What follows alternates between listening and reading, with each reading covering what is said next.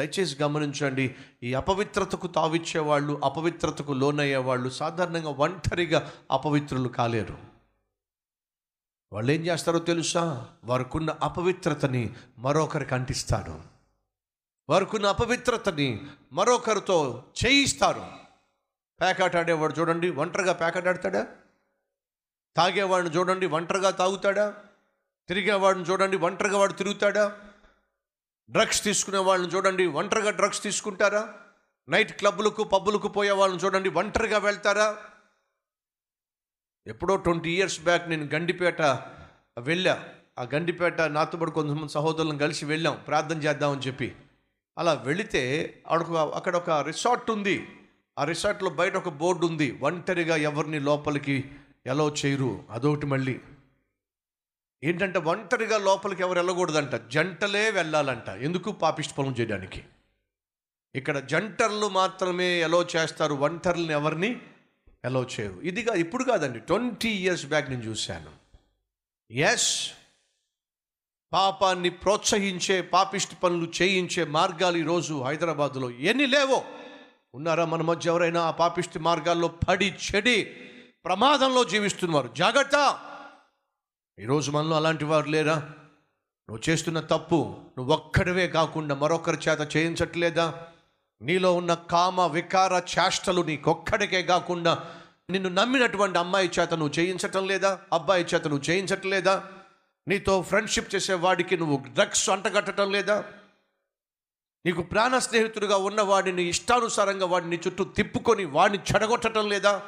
ఒకసారి ఆలోచించు. ఒకరోజు ఒక భార్య భర్త ఇద్దరు వచ్చారు. ఆ భార్య ఏడుస్తూ ఉంది. భర్త పక్కన దెయ్యంలా నిలబడ్డాడు. ఎందుకమ్మా అంతగా ఏడుస్తున్నావు? అని అంటే అప్పుడు అంటుంది అన్నా ఈ మనిషి ఎంత దుర్మార్గుడో తెలుసా అన్న? ఎంత అన్యాయం చేశాడో తెలుసా అన్న? ఏం చేశాడు తల్లి?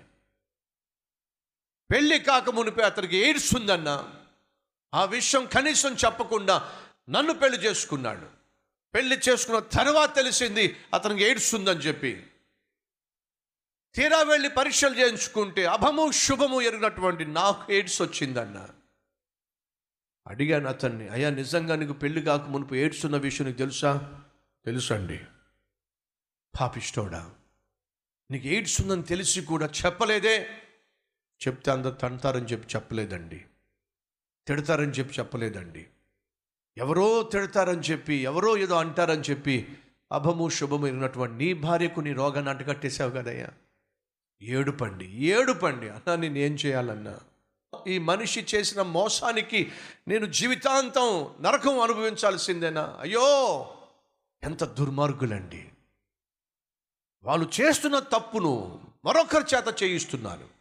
వారు కలిగిన రోగాన్ని ఏ మాత్రము భయం లేకుండా మరొకరికి అంటగట్టేస్తున్నారు.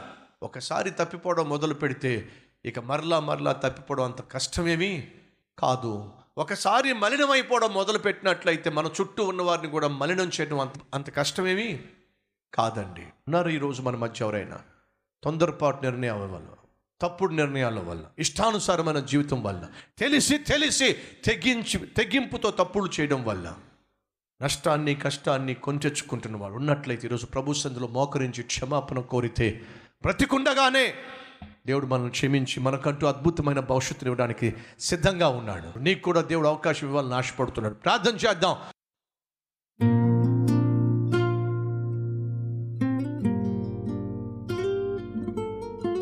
పరిశుద్ధుడమైన తండ్రి ఈరోజు ఈ వాక్యం విన్న ప్రతి ఒక్కరూ హెచ్చరించబడ్డారు.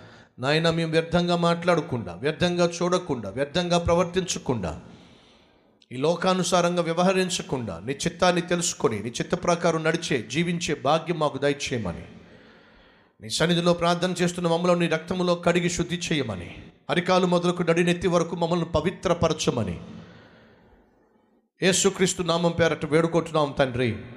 ఆమెన్.